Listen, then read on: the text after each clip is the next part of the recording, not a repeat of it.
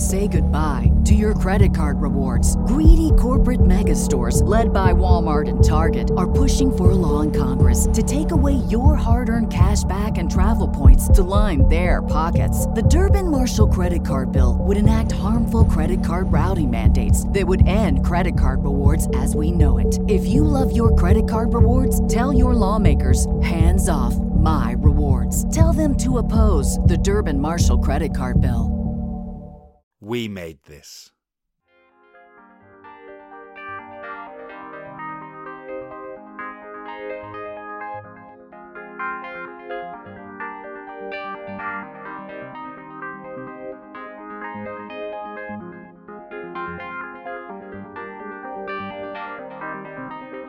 The idea of ending their existence consumes me.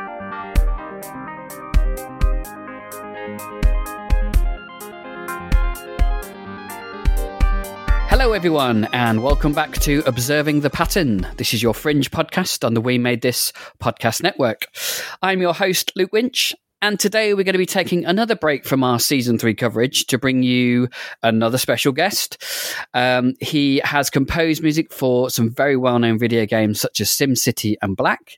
He has also scored for television with the likes of Zoo and, of course, Fringe. It is, of course, Chris Tilton. Welcome to the podcast. Hello, Luke. Thank you how are you? How's I mean, how's the past year been for you? Because the impact of the pandemic on arts and entertainment has been has been quite has been quite harsh. Have you kept yourself motivated and busy? I have stayed busy. You know, I I know I don't I know people don't want to hear another. Well, I work at home anyways, so it wasn't a huge change for me work wise. Uh, you know, other than recording remotely when that when the time and stuff came, but. uh I ha- you know I've been doing stuff just on my own and also just projects I've had to do over the last year as well. So I have I have been able to stay busy, but uh, I'm getting my second shot next week, so looking forward to finally seeing some people in the near future. Excellent. I guess you've been working remotely quite a lot then. Yeah, I mean, I, I have a home studio, so I, I work at home anyway. Just the remote stuff came in when it came time to actually record musicians and things like that. So cool. So, um, I mean, has music always been something that you wanted to pursue? I mean, where did it all begin? Was it was it a, a kind of smooth past, a, a, smooth path for you, or was it a more kind of convoluted one that that kind of got you into composing? Uh, I think it was. It just kind of was a series of little logical steps. Like there was a piano in my parents' house. I started banging on it. And one day they said, Hey, would you like lessons? Sure. I started to take lessons. Uh, and, you know, I, I took lessons for, I think I started around when I was eight years old was when I started lessons. And my interest, you know, went up and down through the years as one does. But I, I mostly stuck with it. And then eventually, uh, my cousin was playing something on the piano that she had written uh, one time. I was like, oh, I should just try start writing music. You know, I was already into film scores and soundtracks at that point and stuff. So I started trying to write stuff and I enjoyed it. And so then I got even more into film scores and, and things like that. And then I, I, I was uh, 15. So I was in high school when I started writing. I think at that, certainly after the first year of writing music, I was sure that's kind of what I wanted to do. So just been doing that ever since. Cool. And I mean, did you have any like musical inspirations growing up? You said you were into into film soundtracks. Was there any particular composers that really had a kind of significant impact on you when you were younger? Uh, the the first soundtrack uh, that I that I got and listened to over and over was Danny Elfman's score to Batman in 1989, I mm. think. And then soon after, I got obsessed with Terminator 2 and you know i was also obsessed with the movie so it kind of came with it. So the two very different scores for sure. You know Ro- robin hood prince of thieves was an early soundtrack cd i i, I got. I actually didn't get into star wars until until uh, until i was in like high early high school. So i like never watched it. It was always that that thing that I've seen bits and pieces of on TV over the years, but never watched. And once I sat down and watched it, I was like, okay, yeah, I see why everybody likes this. This is really cool. And then, uh, and then immediately got into John Williams and you know, went down that path. E- each time I would discover a composer like Danny Elfman, I would immediately say, okay, well, what else have they done? And then you immediately dig into their back catalog and also looking forward to each thing that they do going forward. So, you know, Danny Elfman, James Horner, John Williams, uh, and eventually Elliot Goldenthal were composers that I listen to listen to a lot as far as you know film soundtracks go. And I mean, when you eventually got into scoring yourself, did video games come first, or, or did TV work come first? Uh, I mean, it was all kind of simultaneous because I I'd been playing video games ever since the original Nintendo, and for a while it just the idea of writing music for video games was not seemed less likely than film and stuff. So you know, I primarily, but but but by the time I was in college and came out to LA, you know, scoring for video games eh, for for as an American composer, what's much more a thing. Mm. Uh, so you know, I, I pursued both, and and I contacted Michael Giacchino because he did the Medal of Honor soundtracks, and and that's how I when I moved out to LA, I started working for him. Uh, and that's how all this even came about. you know, he's the only the reason I had Fringe to begin with. So, uh, and and he was also still doing video games, and then I got into them. So I it, it was both simultaneously. They're kind of separate worlds, but I was doing both, and I, and I like doing both. Yeah, I was going to ask. I mean, how uh, your your mindset and process must be very different when you're dealing with uh, uh, scoring for a video game and scoring for a, a TV. What what what are the kind of differences that you have to kind of approach with? Um, I mean, I guess when it comes to a, a overall story, if if you are doing a narrative focused game or or or, or or anything like that, you know that that is kind of similar. But certainly, the kinds of pieces of music you're writing uh, will vary a lot. You know, uh, when you're in, in, television, the structure is all there for you. The scene is what what it is. It it either feels like it needs music here to there, and, and it needs to do A, B, and C, uh, and then that's it. But in a video game, it's like you you're more often than not writing pieces of music that basically fit a, a kind of vibe depending on what the player's doing and oftentimes that music will change depending on you know there's all systems that you have to write for little bits and pieces you need to write to create transitions uh, you know making sure a piece is loopable and all that stuff. So there's a lot of technical stuff that you need to do know how to do in games and i think writing good good video game music loops like know, knowing what it's going to be used for and how the player is going to experience it i think is also important because you don't want to write uh, something like that that tune is great but they're actually going to hear it many many many times so maybe you shouldn't do that here you know that those kinds of situations can only occur if you are kind of aware of how games work and all that stuff. So it's it's different a lot in that way but certainly like the uh, overall approach to like why am i writing this music and what this theme is for you know those those are similar to writing for a show or a game. Yeah and you mentioned Michael Giacchino that that you composed some video games with. How did I mean? How did the Fringe project come about? Because am I right in saying that Michael Giacchino composed the music for the pilot of Fringe? Uh, were you his assistant at the time? Is that right? Um, I think after Alias ended uh, in 2006, so uh, you know, it was I, I, still did work for him, but it was time for me to no longer be, you know, you know what. At that time, I was, I could do other projects, but I was working for him. You know, hmm. one first and foremost. And at that point, when Alias ended, it was kind of like, okay, it's time for me to really start pursuing my own stuff and things like that. Um, but when Fringe came along, it was like it, the the show had started, and there were a lot of things about it they were still figuring out, and the music wasn't working. Um, so they asked me to. so Michael just asked me, "Hey, would you want to just write some ideas for this, just to see?"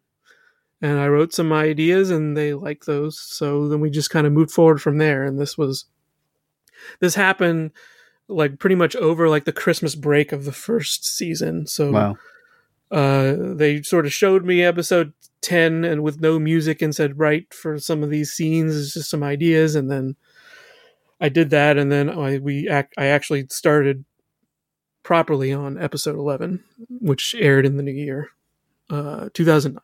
So Cool. So you started like on your own from from episode eleven, then onwards.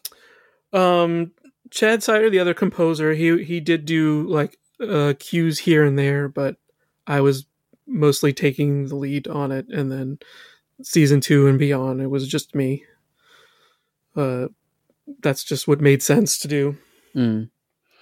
And when you when you started writing the music for Fringe, did you have like a certain sound design in like tone and mood in mind? I mean, it, I understand it kind of probably change episode to episode, but was there like a general sound design that you had in mind that you wanted to kind of employ through the series? Uh, it was mo- uh, I mean, the answer to that would be yes, but it, it was more just a more immediate reaction to just watching the show. Like it, the, the the thing with the show is it was primarily just sort of kind of general orchestral at that point, and it didn't feel like that was the right tone for it because it was like this is a really weird show and a lot of weird stuff is happening Hmm. and a lot of uh like like sometimes grotesque things like horror-y things and just like uh, the big orchestral thing is like I understand why that was not necessarily working. And interestingly enough, we did bring orchestral elements back, but I think uh, as a sort of complement to the sound that I established, and I just sort of looked at it and just said it should just like what if what about a cello doing weird stuff? Or what about some weird sound designy things? What about some percussion? You know i just sort of was trying things. And that's the it, that just seemed that just I was just going on instinct at the time, which is a lot of times what you're doing for a lot of this stuff, and then just seeing what they thought and they liked it, and like there you go, and then it just sort of evolved from there. Yeah, that's great. It sounds quite experimental what you were doing then. You were just kind of trying new things out here and there and and making it kind of more electronic-y sounding, mixing with the with the kind of orchestral elements to it. Yeah, I mean, the, yes, the, and the, there was definitely like calls for there. The show needs energy, you know. Yeah. I'm getting bored. Give- I need some energy, you know. Like you know, and, and, and a lot of time, like in uh, TV shows, you're just sort of. This is true for most TV. It's like your your schedule is so shortened that you're just you're trying to uh, make the best thing you can with the time and resources you have. And when you get to the end, sometimes there are just things that don't work as well. And a lot of times, like, well, music can make can fix some of these things or help some of these things or clarify this and that. And uh, so there was a lot of that happening early on, and you know, um, and and figuring out what is what is the real pacing of the show, what's what's exciting, you know. What's exciting about it, and, and it takes a while to find that because you, your characters aren't fully developed yet. But then I think once once the writers and the actors and everybody gets to know the story, then they can and they can start to go interesting places. And then and then I think that's when like the orchestra started to come in, where things started to get more complicated, uh, bigger, more epic, uh, just uh, b- broader, grander stories. It's like it needed that, and it needed the versatility uh, that like uh, live musicians can just a bunch of live musicians as a group can bring to a sound. Mm. And I, I mean, I really love the use of the electronic uh, mixed and complementing with the, with the orchestral stuff. It's I mean, it's why I I really enjoy the soundtrack. Is it, I mean, is is that kind of a marriage that you particularly really like working with? That kind of mix of those sounds kind of coming together. I think I discovered that I do like doing that on Fringe. Uh, you, I, I'm I'm sure I, I I must have experimented a little bit here and there, but but yeah, I don't know. It was just just felt like I should just try something different, and then and then I enjoyed sort of exploring exploring that over the course of the entire series, and uh, and that's that's always a really nice thing. You don't know, you know, most most TV shows do not last long, and you don't get the time to really explore. So it was it's it was nice to be able to do that. But yeah, it, it- a lot a lot of a lot of what you're hearing was just me figuring stuff out and figuring figuring out what I liked myself, as well as, of course, trying to serve the show itself. Mm. And like as as as you kind of got more used to it, and the more you felt at home with the series, did you like start thinking about motifs and themes for particular characters? Because when I kind of listen to the albums on their own, I I, I hear repeating motifs every now and then, uh, particularly with Peter and Olivia. Was this something that you you kind of had in mind later on, or is it something that kind of came naturally? Um, as the series, I mean, particularly season three, which focuses on Olivia and Peter quite a lot, was that kind of a, a natural process for you? Uh, um, it is in general. I think, I think it's it's uh, otherwise where I would have made more themes for in season one, like theme character themes and more themes and stuff started kind of season two onward, Hmm. uh, and that that was something we actually talked about. But uh, you know, a lot of times I was just trying to just, phew, get make sure it was done, and so uh, like, especially since the the the relationships didn't really start in earnest until season two anyway. So like usually uh, I will bring a theme in when like something is like there's an actual arc with a character that we can that we're supposed to you know uh, be a part of or feel and stuff. And so when it's just when it's such a little tiny bit at a time, you know, there's just a lot of tiny thing here, but themes themes uh, were something we talked about for season two. Uh, he said like hey we should we should have an olivia theme. And i was like i agree. Sounds good. So uh, just started making character themes uh, whenever it was relevant whenever it felt like they they needed one. You know like broyles didn't really have much of a theme at first but then when his character started to have more actual storylines that were more about him then it's like okay now there's there's room to have a theme for him. Mm. so um, you know in that way it certainly evolved naturally but the directive certainly when we were getting started on season two was let, let's have themes for people.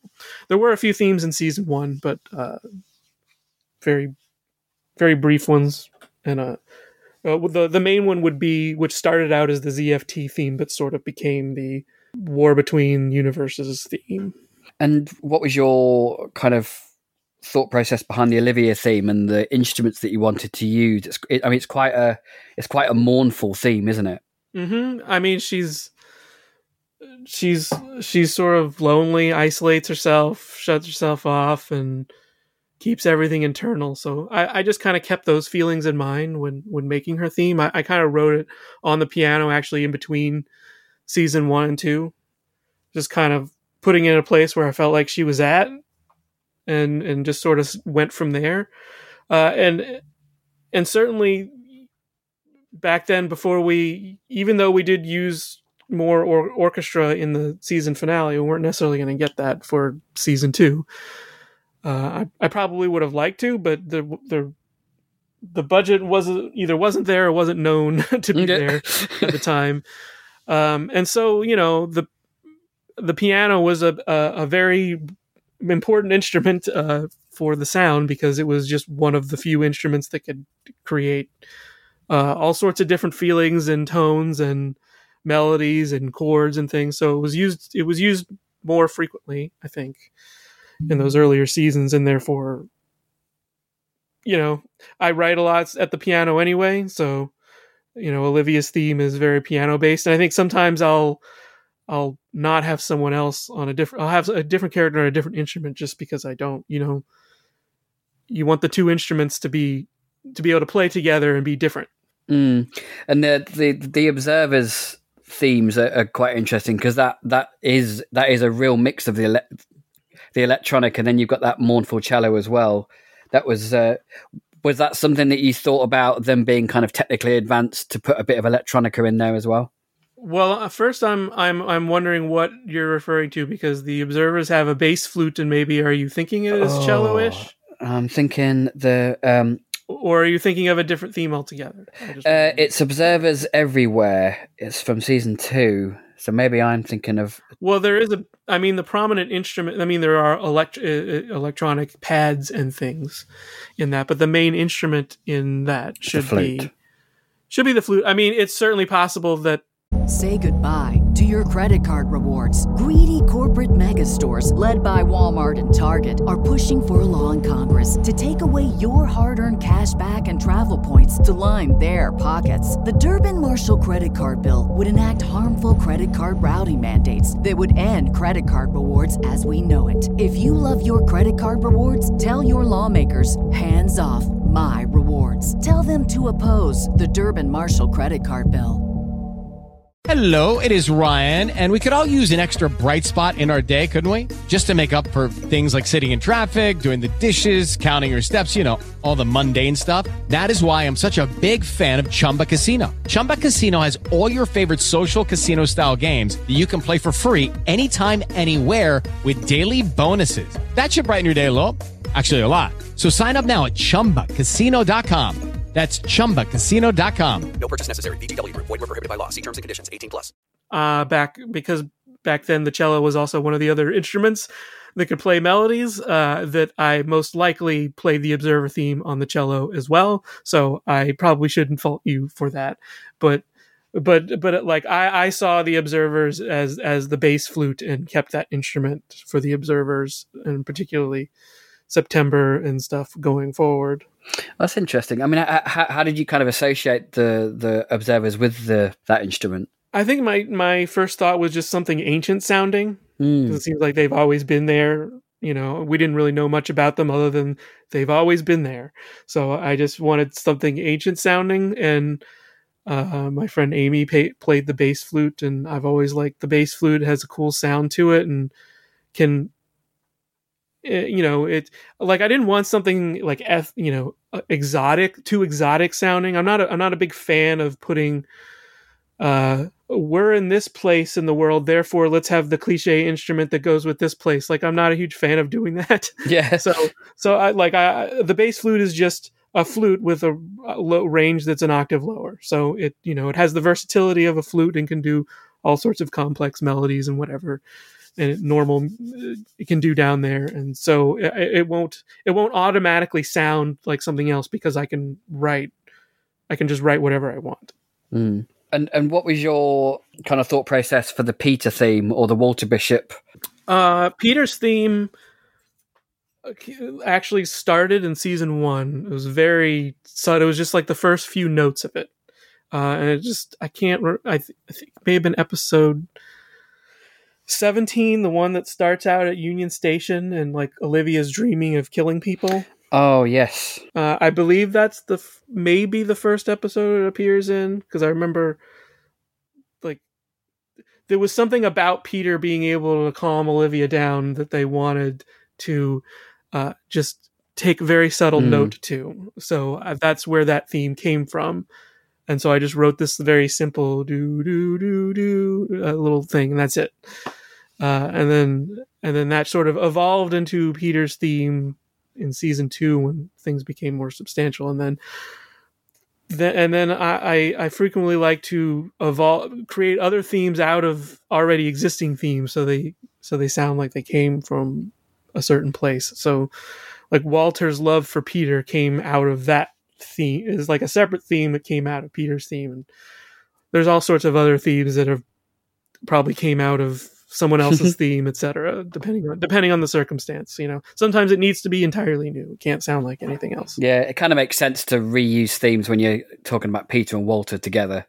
So it makes perfect sense. Yeah, and and also once you, the good thing is like once you do like making the theme is usually you know the harder work, but then once you make it, bringing it back is like a nice thing. It's like oh god, I don't have to write like a new theme for this. I can bring this one in and play with it a bit and then move on. You know, it's like when you've got a TV show, twenty four episodes or twenty two, sorry, uh, with a lot of music in each one. You know, you've got to move fast.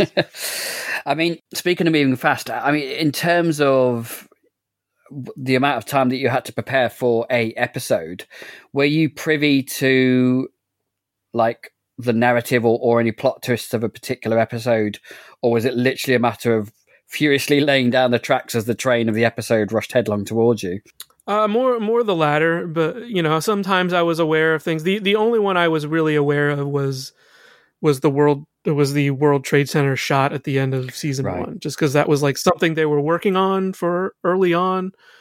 And I was like, oh, wow, that's exciting. Um, but otherwise, I don't really necessarily want to know where it's going because I don't want to, I, I don't want to know something that the, that the characters in the show don't know, and certainly something that the audience shouldn't know either.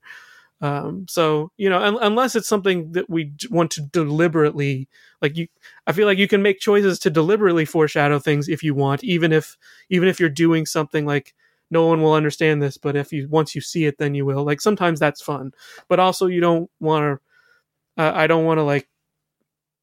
I, I don't want to like know too much. You know, I just want to know what I need to know for this episode, so that the music feels like it's to this, and not I'm not thinking about where where something's going to go because that's that's not helpful to this episode. Mm, no, that's really interesting. I mean, w- what did you like have in mind when you knew that they were going to put the World Trade Center in there? Um, I'm uh, I kind of I just started. I just thought that sounds really cool, but I was like, you know, I wasn't gonna really do anything until I saw it. Yeah, yeah. so, like, because you know, it's like I don't, I don't, you know, I saw like a- I probably I saw like a rough animatic or something. It's like that sounds cool, but I, I don't know what precedes it or anything. Like, I didn't know, I didn't know anything about the scene with William Bell, you know, yet. So it's like that that that was you know it's all all all that matters. So, um, but certainly when I saw it, I was like, well, I, I know the there was only one th- real theme that I was using at that point, the ZFT theme, and I was like, well, that makes sense to use that because this is becoming whatever this show is about is whatever this theme is becoming. So, uh, you know, a lot of times it starts out as one thing and then it becomes another thing because the show is just sort of slowly evolving. Yeah, it's certainly probably the most memorable season finale of TV for a lot of people. It is for me.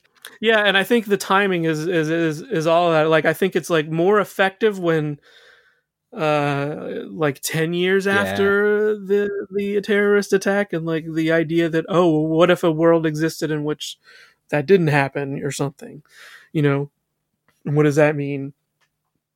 And uh, now I think you're like the the the the general audience for that show would have been people who were born after it happened. So it would have been like, you know, I don't even know what this means. You know, it's a lot of, you know, for a big, a general part of the audience. A certain episode I wanted to talk to you about was Brown Betty. Uh, that must that must have been a bit of a switch for you in terms of the stylistic way that you did the music. How was what was your initial thoughts on that, and then the process of scoring that episode? Uh, well, they told me they were doing this, and I think it was part of just a sort of network wide push by Fox to just help promote Glee. Be like, hey, everybody, do a musical episode. So if you go to around this time, I'm betting there were other Fox shows also doing musical esque stuff.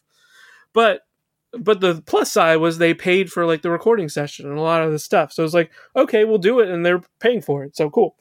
Um, and so that was actually our first like big recording session for uh in season two it was for that episode because we had not yet had any kind of orchestral session at that point. I'd only been doing all of uh in, you know and in season two i'd brought in other soloists like viol had violin come in and do a bunch of stuff and you know there were other other things happening you know with soloists and stuff that were that were making the score richer but uh, yeah, when this came along, it was like they're doing this musical thing, and then we just sort of slowly talked about how it was going to work. Someone else was working on the arrangements of the songs, someone who, you know, does that normally.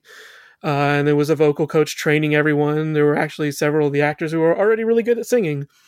Um, so uh, my job was basically, you know, they were making a like a you know PI detective 40s or whatever film noir if you want to call it that um style thing and i was like cool i like all that stuff so uh will they pay you know i just said, fox has to pay for this Where there's no way to get this sound just like with samples uh and, and of course i didn't want to do that Mm. anyway and so they're paid for the session and i sort of put together a little band so, uh, uh, and basically wrote wrote it like a fringe episode in that style but you adapted themes when necessary and and just kind of had fun with it um I, i'm also if you know other other composers I didn't mention earlier. Uh, big, I'm a big fan of Henry Mancini. I love the Pink Panther Mm. scores. I love Peter Gunn.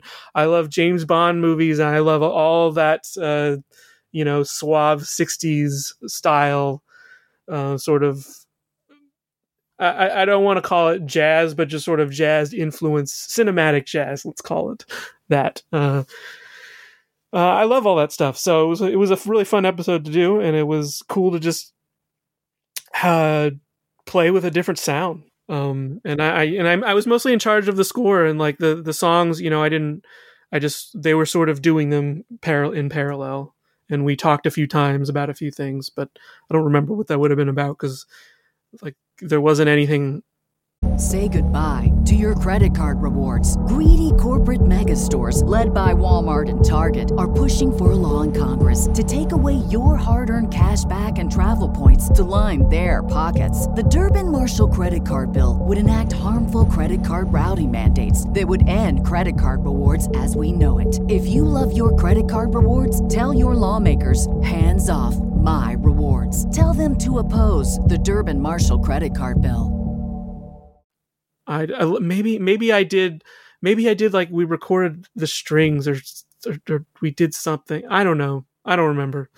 Maybe we recorded something else at the session, but I don't remember because they they also did a separate session for the song stuff. So it was it was a lot going on because it started while we were also doing other episodes because this was like a much bigger planning process. So it, talking about it and working it out, you know, went over the course of several other fringe episodes. So, you know, it was a confusing time for sure. Yeah, I could definitely hear that kind of 1960s kind of James Bond influence in the, in the soundtrack. The uh, the the Brown Betty Suite, which is like I think nine minutes long, is uh, is often on repeat on my film soundtrack mix on on Spotify. Oh, cool. I really enjoy it.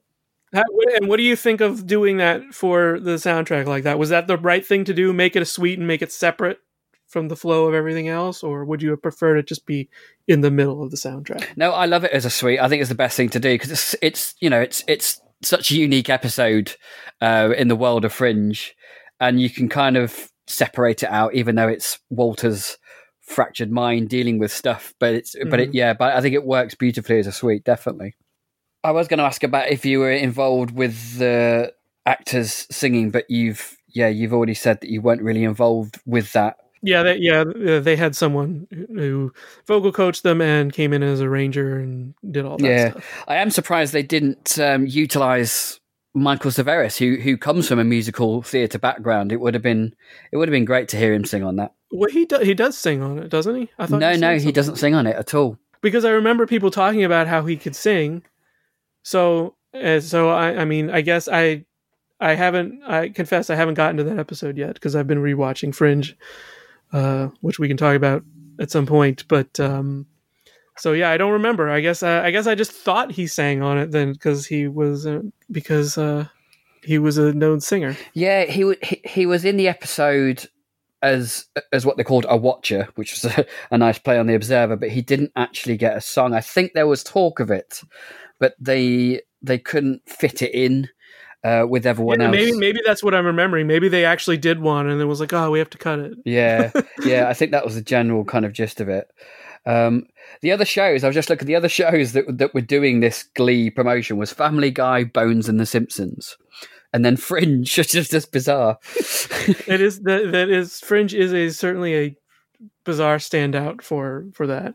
But you know, Fringe was always on that line of like, will it be a breakout hit or will it will it detract? You know, it was always on that line of like not not a hit, but not like doing p- too poorly, like just doing well, just enough to like it may take off, and it sort of just sort of hung on there. And I think like I think Fringe was more willing to do stuff to try and bring in more people than maybe otherwise would have. Like if it was a hit show, I bet they would have said, "No, we're not doing this." I guarantee you. yeah, I mean, do you have any kind of your own personal thoughts on why you think Fringe didn't? I mean, it didn't quite make the hit it wanted or needed to be, and just kind of sat in that kind of cult status. Yeah, I think it just you know, it it's you can never.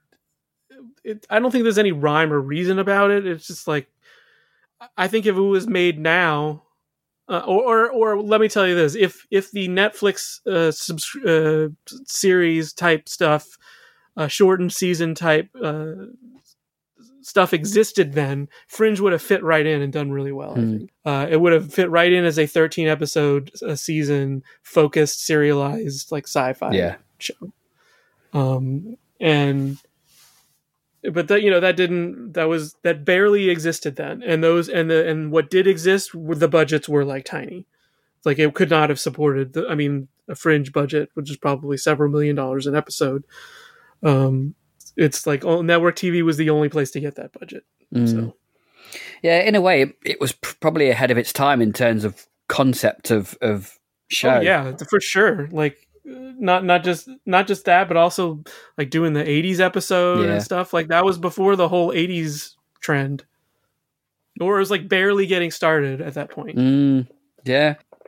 Season three, then, when we got the alternative uh, universe, and you know they kept swapping in and out. Did you did you have in mind to have any different kind of sounds, any different kind of music, or did you keep it pretty much the same? Um, I want well, so I wanted to keep the the energy of that we had at the end of season two was when we brought the orchestra back. Like it was big and epic when it was we had it basically for the last two episodes, which were over there, parts one and two. And you know they go to the other side, and it's this big big adventure, and and it worked out really well. It's like we, um, so I, I brought in like French horns and put that in my studio just to give it sort of a brassy, bigger edge to it, and use that, you know, particularly the opening scene, which but for season one, which also does kind of a callback to uh, season one. Um, did I say season three then one? Uh, I'm talking about the season three opener. Yeah, season three. um, and but other than that, I just kept trying to ramp it up as much as I could with the resources I had, and the and then s- suddenly early on by the fourth episode of season three because i just kept they kept having like notes about things and i'm like these notes could be easily addressed if i just had an orchestra and could just like do these things dramatically in a good way that that that, that worked and and I, so I pressed them about it again, and then someone says, "Oh yeah, there is this money here for orchestra." I'm like, "Gotta be kidding me!" Uh, so I don't know if it was always there, if it was newly there. I don't know. There was some money earmarked, and we finally got a budget to record with a small strings section, and which was basically violas and cellos. So just low strings and French horns, and that became the additional instruments uh, throughout much of season two. And thank goodness, because I think it really ramped up like the scale of the show, uh, especially as we were on this sort of epic uh, arc of the uh, of the first uh, eight episodes of season three, where Olivia's trapped on one side and we have fake Olivia pretending to be real Olivia and all that. Uh, there's a lot, lot of stuff going on, and so um, I was very happy to to get to get that. And so I think there there's obviously early on season three you can hear me trying to sound bigger as best as I can. Um, though though the third episode did was kind of a more standalone story, and it had that one where I basically recorded Victor doing cello a whole bunch of times, and we had that sort of little opening piece, which if you don't recall is I don't even remember the character's name, but it's all he's like going and just doing these subtle little things to cause like a big Rube Goldberg machine of things to happen. Ah, yes. Um. Oh God, what was the and that, that piece is on the soundtrack is so and that's why it's more familiar to me um but yeah that was the last episode we did where i just had cello and occasional violin maybe french horn was in there somewhere and then season uh, episode four you might notice an immediate sort of change and then the, the music seems perhaps a bit more grand Yeah, I mean, that I I really noticed it was it was much more rich sounding, much more rich sounding, and, and and not out of nowhere. I mean, it's it's more in line with the sound of like the Yeah. season finales and stuff, which is what I wanted to continue. I was like, this sounds like the sound of the show to me. When we had the orchestra and I did the cool cello, weird cello stuff, and I did the electronic, like everything was working together and doing di- doing what they needed to do at their appropriate times. I was like, this sounds like the sound of the show to me. So I really wanted to get that, and I was glad I could. because season three, uh, in I mean, in terms of narrative and story, just gets bigger and bigger. I mean, you got the whole thing with the machine, and you got the alternate universes. So the fact that your music kind of complements that, and you know, much bigger, richer sound, I think uh, it works so well. Yeah, I mean the the the episode the the number station episode, which I love number stations. I was so that was really cool that they did that. Uh, when they're dig- digging up the parts of the machine, it was like this is pretty much an Indiana Jones episode. So it was like kind of writing that kind of thing, but in a fringe way. I hoped, you know, uh, and, and it needed and it needed those it needed those players there to really make to really bring that to life. Yeah, definitely. That episode was uh, 699, 6955 kilohertz. Yes. But yeah, that, that last scene when they're getting the piece out the ground, that was that was you could really hear the music swelling up. Then it was it was it was a big epic piece of music. I really remember that as well. That's good. See, it all it all was worth it. Yeah. Um, you talked about the notes you were getting when you when you were wanting the um, the orchestra. What were the notes saying? What kind of things were they saying in, in terms of like music, or was it just kind of the, the sound or the pace they wanted? Say goodbye to your credit card rewards. Greedy corporate mega stores, led by Walmart and Target, are pushing for a law in Congress to take away your hard earned cash back and travel points to line their pockets. The Durbin Marshall credit card bill would enact harmful credit card routing mandates that would end credit card rewards as we know it. If you love your credit card rewards, tell your lawmakers hands off my rewards. Tell them to oppose the Durbin Marshall credit card bill.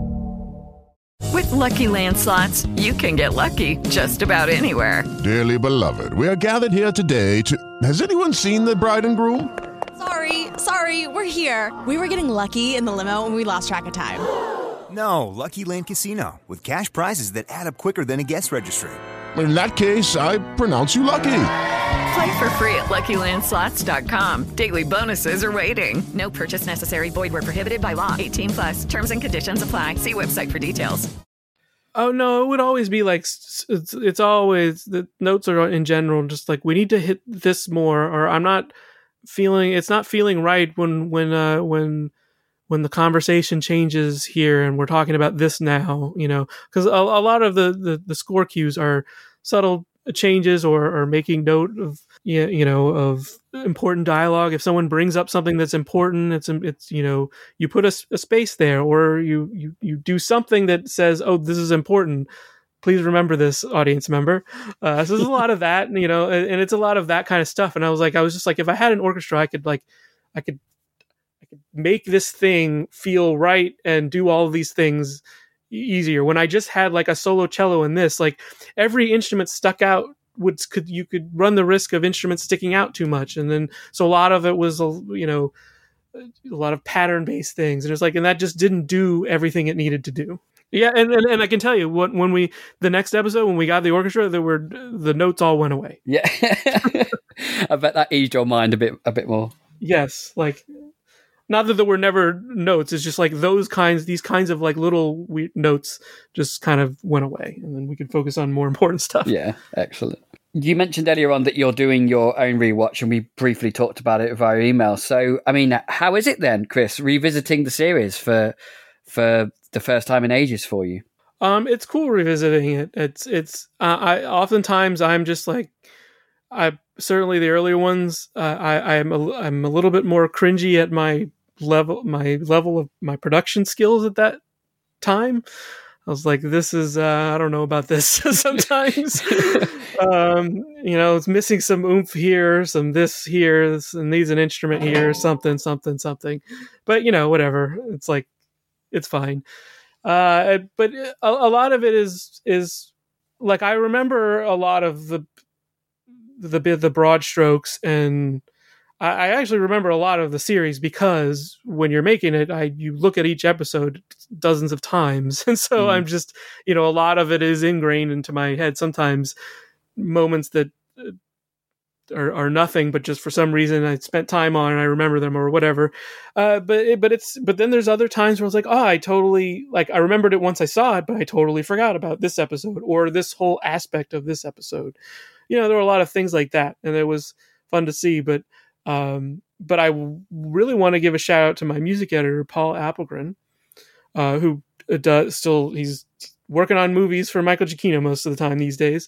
Um, uh, he he was there to be not like he he would make sure the music was was there because oftentimes when you're putting these things together the music is low but it's like they don't have any objection to it being higher. They're just not thinking about it sometimes because they're just managing so many different things. Like hey you can bump the music up here. It's like oh sure. And and he really made sure that like the like the, seeing it now i really appreciate the mix for fringe uh because it's it's the music is prominent in a way I'm like, wow, that doesn't really happen with every show. A lot of times the music just sort of sometimes is there, but it's pushed so far into the background it might as well not be there. Um, and and that's not always. I feel like now that uh, we're having these huge budget shows, they're paying a lot more attention. So I I don't think that's a, a really an, as much of an issue any anymore. But certainly in in Fringe's era, there was it was a lot of times where music was just like buried uh, just because it was just almost forgotten sometimes and i'm not trying to say that the fringe music was forgotten it was like they did a great job but paul like made sure it was just you know he made sure he made sure like when he made sure anytime it was going to get lost he made sure that oh hey you know and he was there making sure that the music was heard and also to be the buffer of like when when when we're discussing changes that they needed and he was he was so great at translating what they really meant when they said they wanted something changed about the music mm. you know sometimes it's it's always music is such this abstract thing it's so difficult to to articulate what you want the music to do because uh, you know not everyone it's almost worse if they speak the language of the music because then they because like what we really want to hear is what is the music not make it not doing for you right now? Like how it's it's not making you feel how is it making you feel and, and what do you what do you actually want it to make you feel is like a more appropriate question. But like he was great at translating like it's just not doing this thing. And paul could say what they really want they just want a little ticky ticky percussion thing here, and that's it. it's like that'll, that'll solve it. so I just go. Uh, sorry, I just hit the mic. Uh, I just go. You know, a little for eight bars. I give it to Paul, and it's like perfect. That's great. oh, dear. I mean, can you can you rewatch it and be emotionally invested in in the show, or do you just find yourself being critical of of Oh no, I'm I'm I'm mostly mostly invested. It's I I like I mean I like doing that anyway because I like to just try to not overanalyze what I'm watching and just get involved in it because it's more fun that way. Even uh, you know, good or bad, uh, it's uh, it's fun, but also just everybody's really good. The performances are great. Um, it's just it's a it's cool. It's cool to see it again. Uh, uh, it is. It is. I do get involved in them, uh, even though I do remember where you know it's all going. Uh, there's a lot of little things that I that I don't remember necessarily, mm. especially scenes that didn't have music, mm. because you know um, I'm not spending a lot of time watching those over and over again. Um, when I'm making the show. Obviously, those those watching them is important. It's just like I'm not creating music there, so I'm not just going over the scene over and over again as I'm writing. Have you got any favorite episodes or favorite moments that you have up to the point where you've where you've watched so far? Yeah, that Jacksonville and Peter. Yeah, those two episodes are really really good. Um, Jacksonville especially. Like I and I remember and I'm I'm I'm I'm also pulling up like the spotting notes at the same time, uh, which is basically um, Paul, the music editor, will will mark down the start times when we've agreed music should start, the name, number of the cue, and he'll have some funny name. Uh, but then also there's little descriptions. Tanya wants feels like the temp is too much this here. This is not working, or or so. Make sure you hit this moment or this this and that. Um, uh, things like that. So it's fun to just sort of see those notes, and also uh, there'll be a separate folder. Like there'll be a folder of my original masters, and there'll be a folder of the edits that were made. You know, the dub things we fixed and things like that or changed. Um, so so I was looking at specifically the Jacksonville ones, and there was a lot of um, and it was it was the right call, and I feel like maybe I was just too young at the time. But there's the scenes where Olivia is like thinking about her traumatic past and it's like uh, i went I think I went too sad and not enough like trauma, and so there was these little hints of other discordant elements that would come in occasionally, and that that Paul would grabbed from a few things here that elsewhere in the episode, and then he pitched down a couple, not all the instances, like the the forest cue was like uh, was unchanged, but like there was a few scenes before that where she's looking at the classrooms, and you can tell she's thinking about her trying to remember what happened here. Um and and like and so he like pitched down the violin that i rec- it was already a weirdly treated violin but he like pitched it down even further. So it was in the cello range but it was a pitched down violin and it was like kind of a really cool sound. I was like oh i wouldn't have thought of that so he did a lot of really cool things on that episode specifically i think came out really well Oh, I see. Now I'm gonna have to go and watch that tonight just to just to listen to to what you've just been talking about. That's really interesting. Yeah. So like before before she goes into the forest and all that stuff when she when they first arrive Yeah. and they're uh, at the at the abandoned nursery and are looking or going into the various rooms and we're learning all of the terrible things Walter did. Mm, yeah, God, it just gets uh, it gets a bit even more traumatic in season three when we when we start flashing back to when Olivia was young. Yeah. Okay, I think that's all the questions I've got for you about Fringe. Is there any is, is, is there anything that you just want to tell me about your general experience and and uh, how those how those five years were for you in a kind of general overview? in the moment they were super busy um i i was having a lot of fun and it was exciting but it was all it was all very busy um and it wasn't probably until years later where i was like wow that was um I, you don't really get to be a part of those things that uh, a bunch of people watched. And uh you know it wasn't like lost popularity but it was like certainly one of the most prominent things i've worked on and it was like that's the that's you, you appreciate it more in hindsight i think than when you're in the moment. You're just you're just trying to stay above water and just make and make it happen especially i was actually co-composer on two other short-lived bad robot series at that time too and i do, kind of don't want to ever do that again. I know there are other composers who will take on multiple projects but also have people who help lighten the load and i'm i'm just not really interested in that. I like kind of writing everything. And I mean, have you got any kind of new and exciting projects in the pipeline that, that you are allowed to tell us about? Yes uh the there's a so there's this robot called moxie. It is a it is a robotic companion for younger children for social development.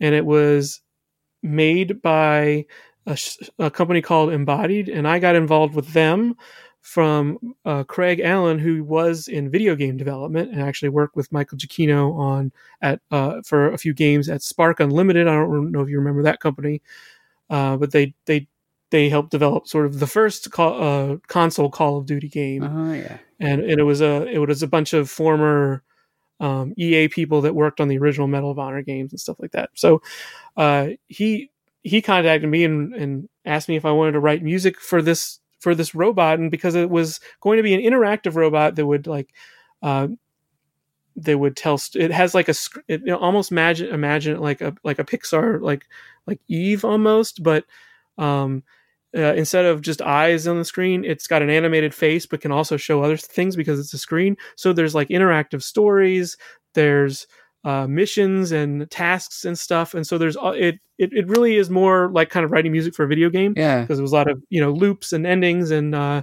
um, one of the coolest things is we made all, all this sort of reading music where um, mock you can read a, a a book like like a Dr. Seuss book um, uh, oh the places you'll go for example and it'll through s- speech recognition it'll realize what you are reading or you can even tell it what you're going to read. And it will queue up music that i've written that goes at various points in that story and will like actually be like an interactive score that kind of follows Wow. along while you're reading it. Um and and, and it's doing all sorts of other things. So we're we're working on a sound like the it's it's it is released but it's like in that sort of very expensive uh it's like $1600 and kind of thing and and for more specific uses but you know i think they're they're trying to make it uh, as they add things and and we're working on a soundtrack uh, release, so that will be out. Hopefully, people will be able to just sort of search whatever my name and that should come up, or search for Moxie and that should come up. But we'll we'll see if we can make you know a little bit of a splash with the soundtrack so people know it's out there. But uh, we're working on that. I that's you know next few months or so. I'm not sure. The, there might be a marketing push in September for something, so you never know how these things will go. Uh, so, so I don't want to say definitively, but we're working on a soundtrack, so that'll be something I wrote that I've worked, spent like two years on, you know, here and there. Um, and we recorded it at Abbey Road, like sort of in between dips of the pandemic, I guess. Oh. Uh, remote, uh, remotely, I wasn't there, and they had very limited, like, it was a, a chamber or orchestra um, but it sounds very big because it's like one of every instrument of the orchestra. Um, something we talked about of like you know highlighting different instruments in the orchestra, almost like an almost in an educational sense, but I not really. Um, it's still just music, but uh, everybody is, gets gets featured at some point in the score. Um, but it was cool. I didn't get to go. I just got to watch it on a screen. But it was cool to record in Abbey Road. I've never done that before. Um, and that was kind of the main thing I worked on. I also just have done just some video game prototyping with some friends. Uh, uh, some of you might know I after Fringe I got some friends together and created a company called Exploding Tuba, and we made a video game called Divide, and that came out in 2017. So we've all everybody's kind of moved on to other projects and contracting work and things like that, but we still get together and make try out prototypes of things, try out stuff. Uh, maybe something something will get made one day. We'll see. Cool. That sounds. I mean, that that that um, the Moxie thing sounds absolutely fascinating project to work on. Yeah, it's a really neat thing, yeah. and so and it's will be sort of this ongoing thing. So I'm still like writing more music for it, you know, throughout this year, just here and there. So it'll be interesting to see where it all goes. Yeah, definitely. Um, so before we get to some listeners' questions, there's a, a a kind of fun question I like to I like to ask all my interviewees. So if you could have a celebrity dinner party with six chairs, who would you want to invite? Um, is this like a kind of thing where they have to be like living currently, or they can be living or or past? Yeah, I feel like I feel like if I'm just, I might just go with living because that's cool. Past ones, it's past ones. Just it's just you could just pick anybody. Yeah, got it. Yeah. um, you know, I mean, I don't know. Is this is this like a selfish? I'm like, I'm going to get some people where I can just learn a bunch of stuff from that I might not be able to otherwise learn from. Like, what is, what is, what is the premise? You could be as selfish as you like, selfish and self indulgent as you like with your choices. I mean, if it's, I mean, no one else is going to be privy to the conversation other than the people there, right? Oh yeah, definitely. Like it's not going to be live streamed. No, no, no. It's all, it's all in the privacy of your own home. I mean, the the thing is, like the the people that that are great conversation. They're on TV, on talk shows all the time, and I like. I feel like I heard like Tom Hanks sounds amazing to hang out with. Mm, yeah, and I p- might just pick him anyway. But I've seen him on so many like long form intimate talk shows uh, so many times that I've I felt like I've already done that, you know, like because what am I going to do? Am I going to say anything, or am I just going to listen to all these interest, more interesting people talk? Really? So the the thing is, it's harder now because there are so many, you know, talk shows and live streams that a lot of celebrities have appeared on to just talk. More, that it's just like I feel like more so much of that is already available like who would i pick? It's got to be people who don't sit down and talk much. Like it's gonna okay this will be self-indulgent no i this i can't do it. i was gonna say jj abrams because i haven't actually seen him and talked to him in so many years. Good choice good choice. um uh man. You know oh you know what? Uh i would i would uh Lily and Lana Wachowski, I uh, both of them, mm. I would love to sit with them because they don't. Um, I, I, got to meet them very briefly uh, on Speed Racer. Michael did the music for that, and I I did some orchestration. I was they were at the sessions some of the time. Super nice, amazing, chill the most chill, just like cool people ever. Uh, it's I, I would love to, I, but I've never ever had, had been able to like talk to them over. I have because the Matrix movies are some of my favorite movies all time, mm. as well as the scores to them, and I would just love to talk to them. Can I just pick them? Can I just pick Lily and Lana Wachowski? Gosh, of course you can. Of course you can. It's your home. yeah, I, I, I think I'd almost rather like I'm, I would be fearful of putting a, a bunch of people. I would almost want to selfishly just like just you two, then just you, and then just you separately, not all not all at once. Yeah. Uh, but I don't know. I, I, I, the chances of me putting in filmmakers are very high, just because, you know, I'm in this industry and I want to learn as much about filmmaking and storytelling as I can because I not only enjoy it, but it also makes me better at my job. Like the the, the more the more I can get into the heads of what the directors and writers and everybody and actors are thinking, like uh, particularly the directors and editor, you know, the more I can, the better I can do my job and and and really dial into what they're thinking. So I'm probably gonna like pick people like that, you know. Uh, gosh, don't make who else? Let's see. Uh, I would probably pick Christopher Nolan. Oh, good Some choice. people might be annoyed at my decision. Not me. I feel like some of his movies are often polarizing, so I have groups of friends that love him and hate him. Yeah. You know, kind of things like that. Um, I, I myself uh, very much enjoy Christopher Nolan movies. Let's see. I'm trying not to pick like Say goodbye to your credit card rewards. Greedy corporate mega stores, led by Walmart and Target, are pushing for a law in Congress to take away your hard earned cash back and travel points to line their pockets. The Durbin Marshall credit card bill would enact harmful credit card routing mandates that would end credit card rewards as we know it. If you love your credit card rewards, tell your lawmakers hands off my rewards. Tell them to oppose the Durbin Marshall credit card bill. Lucky Land Casino asking people what's the weirdest place you've gotten lucky? Lucky? In line at the deli, I guess? Aha, in my dentist's office. More than once, actually. Do I have to say? Yes, you do. In the car before my kids' PTA meeting. Really? Yes. Excuse me, what's the weirdest place you've gotten lucky? I never win and tell. Well, there you have it. You can get lucky anywhere playing at LuckyLandSlots.com. Play for free right now. Are you feeling lucky? No purchase necessary. Void where prohibited by law. 18 plus. Terms and conditions apply. See website for details. Dumb things like who I had a crush on when I was in high school or something. Um, let's let's see.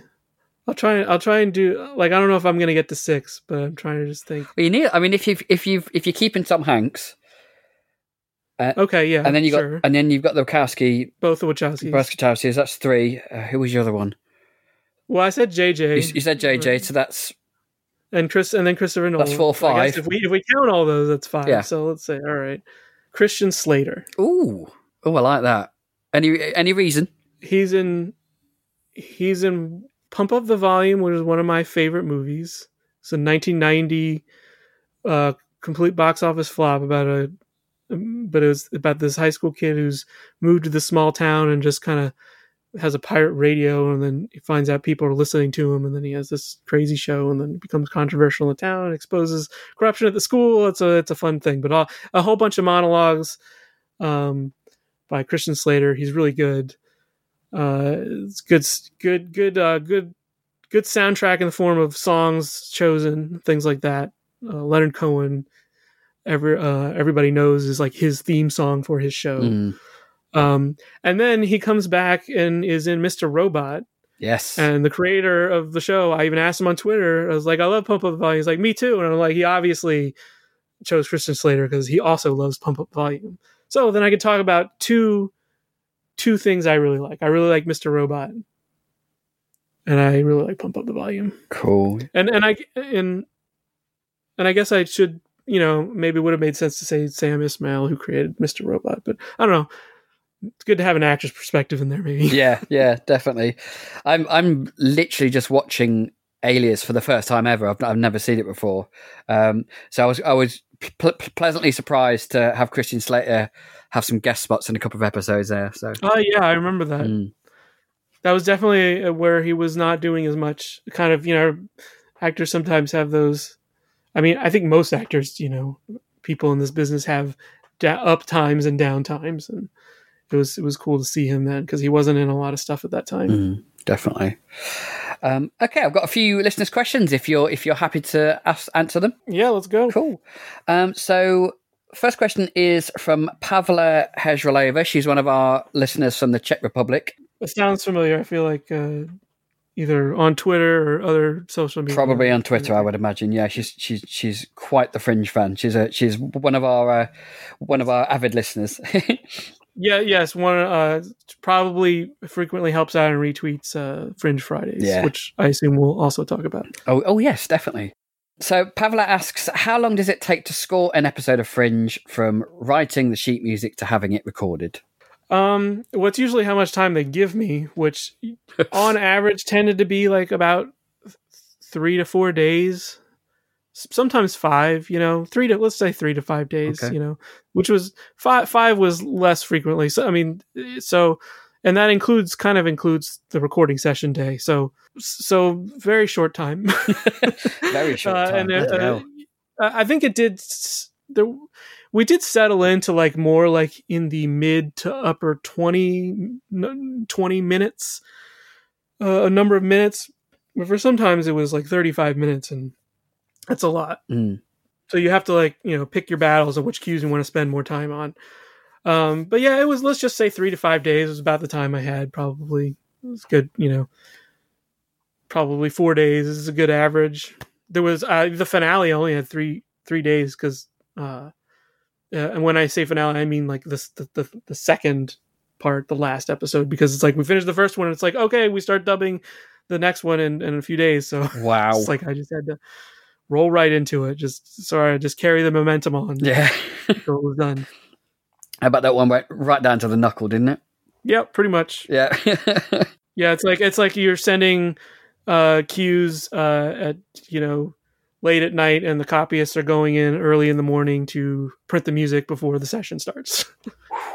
Uh, that that's that's actually a very frequent occurrence in this, in this Yeah. industry. So I, imag- I imagine. uh, cer- certainly on big things that have a lot of stuff and everything when it comes down, you know, is on fire. Though, though I have to say, Michael is uh, very good about avoiding that. Uh, is his he he likes to schedule things where he schedule his time very well and Yeah. makes the session like weeks after he's done writing, so there's plenty of time and to to do it, which is good because it means it means you aren't like just bringing in all sorts of other people who don't know the score and are just trying to get it done. You know, when I say other people, I mean like orchestrators. Oftentimes, it's like, all right, all these cues are done, but there's the there's the guy that's got to go through orchestrator before it gets to printed music. So when you just when you're having all these things, especially when it's just like a ten minute, you know, five minute action cue, and it's just a lot of notes. Mostly, it's a, a lot of that time. It's a lot about you know dotting T's, cr- uh, crossing the T's, dotting the I's, Yeah. you know, making sure everything's good, playable, page turns, all that stuff. There's a lot, there's a lot of technical work goes in orchestration as well. So Yeah, yeah, definitely. Teddy Black, who is our uh, network chief, he asks Have you revisited Black lately, which you compose alongside Michael Giacchino? It's a marvelous piece of work, particularly for the video game genre. Was this a formative influence on your music for Fringe in any way, especially given the Giacchino connection? Um, I mean, I haven't gone back that recently, other than I may have put like the main theme on a reel, demo reel in the past couple years.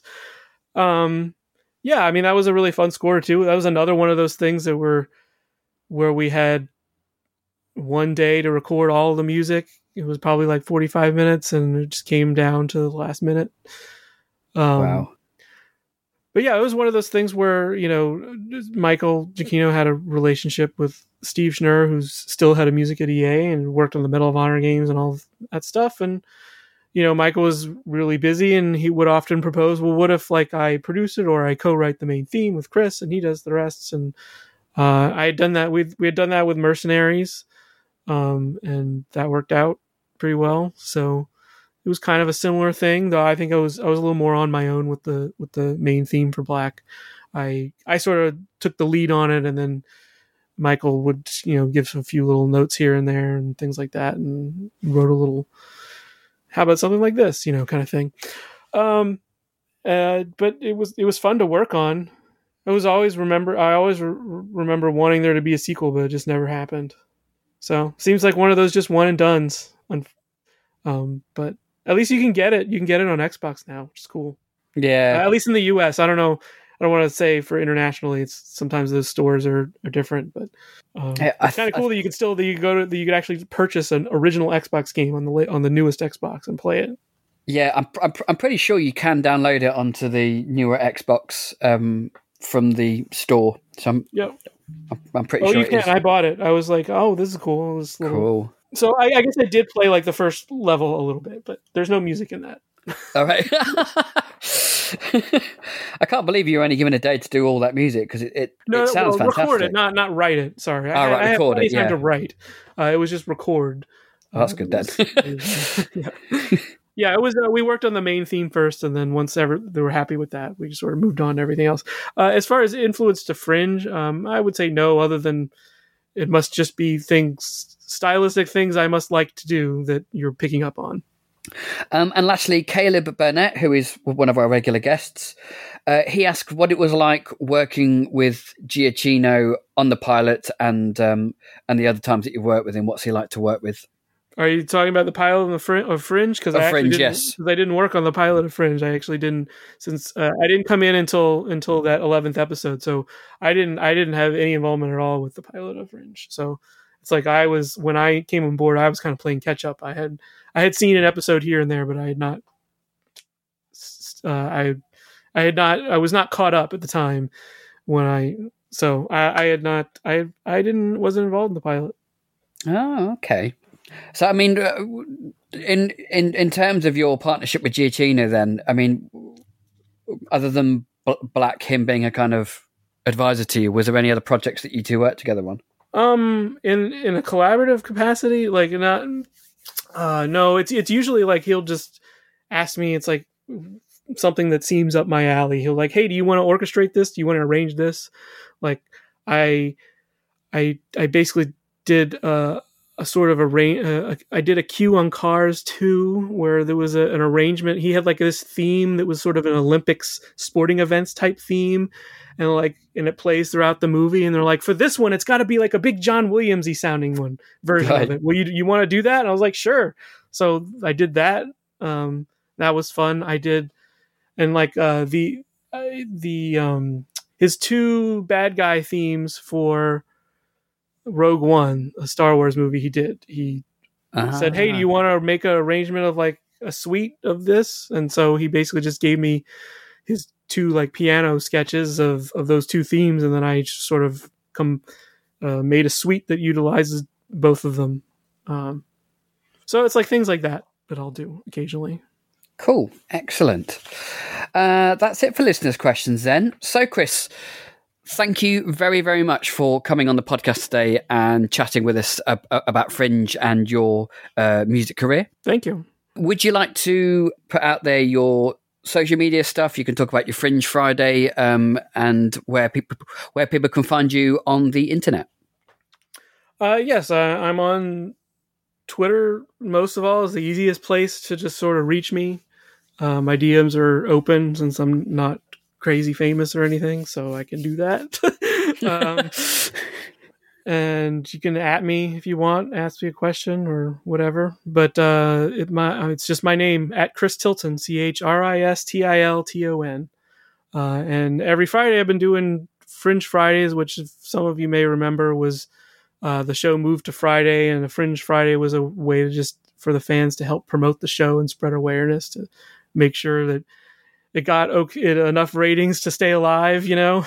um, and so I just sort of brought it back as uh, and I, oh, and and I was doing this at a time. I would put up like an, a more incidental cue from the show that was like not likely to be on a soundtrack or something. That was Mm. just then I would just put it up and uh, just as sort of my participation as Fringe Friday. So I brought that back, uh, gosh, only a year and a half ago.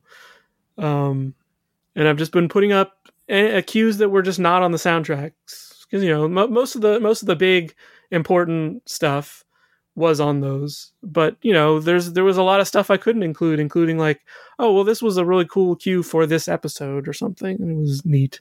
So i was like so i started just putting those up. And so i put up a new one each friday. I have a i link to it on my twitter Um, but it's chris christilton.com forward slash fringe dash Friday is where it lies. And it's basically just a one cue that you just hit the play button on and it's streaming only. And I just put one up there at a time. I swap them out every week. I've been every other week. I've been putting up reruns for like older ones and that people may have missed.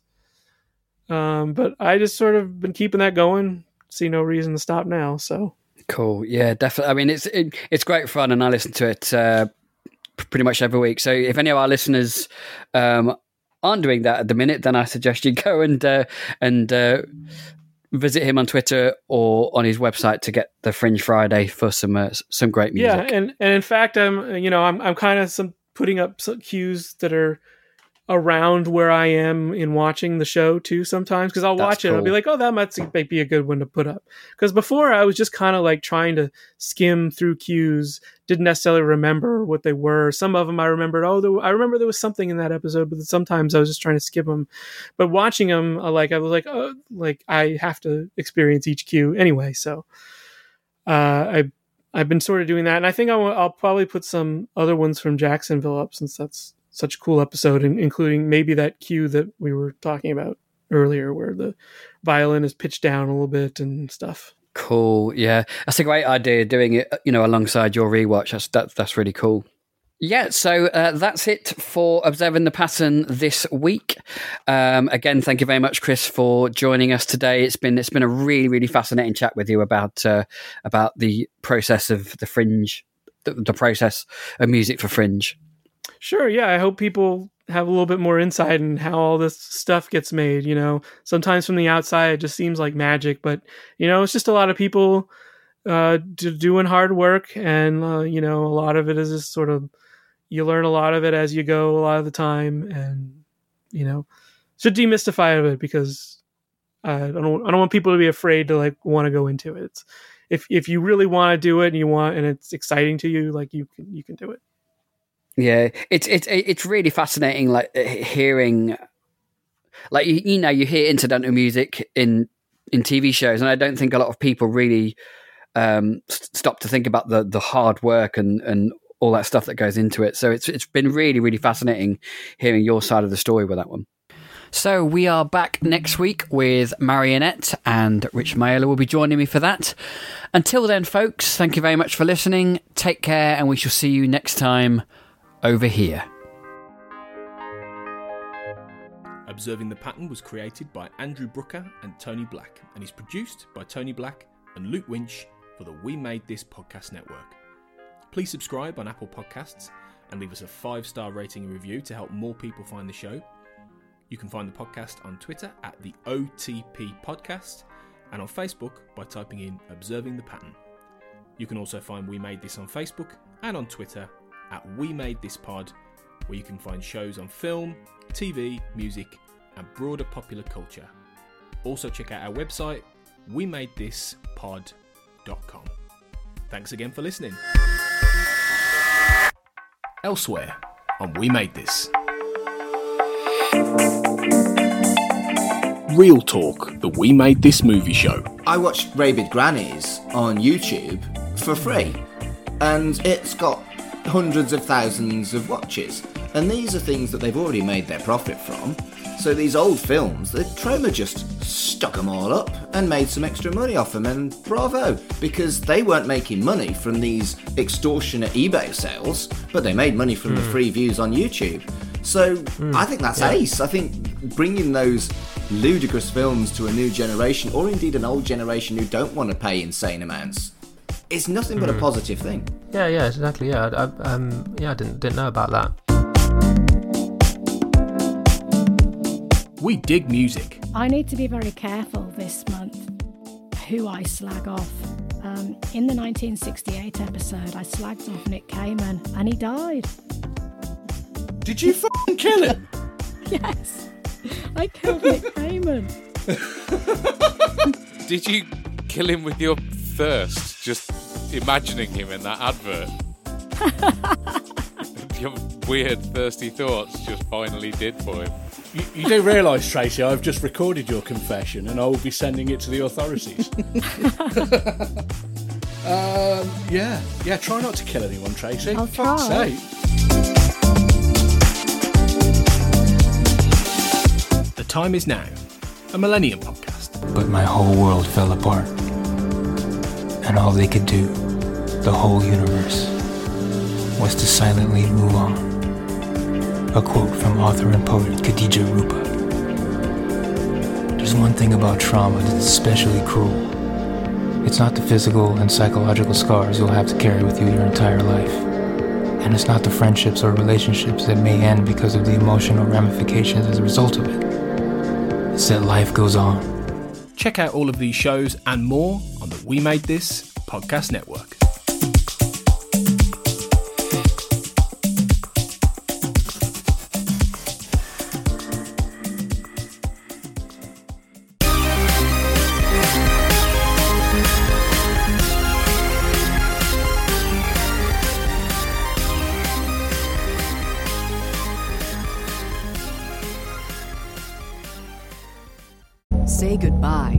Credit card rewards. Greedy corporate mega stores, led by Walmart and Target, are pushing for a law in Congress to take away your hard earned cash back and travel points to line their pockets. The Durbin Marshall credit card bill would enact harmful credit card routing mandates that would end credit card rewards as we know it. If you love your credit card rewards, tell your lawmakers hands off my rewards. Tell them to oppose the Durbin Marshall credit card bill.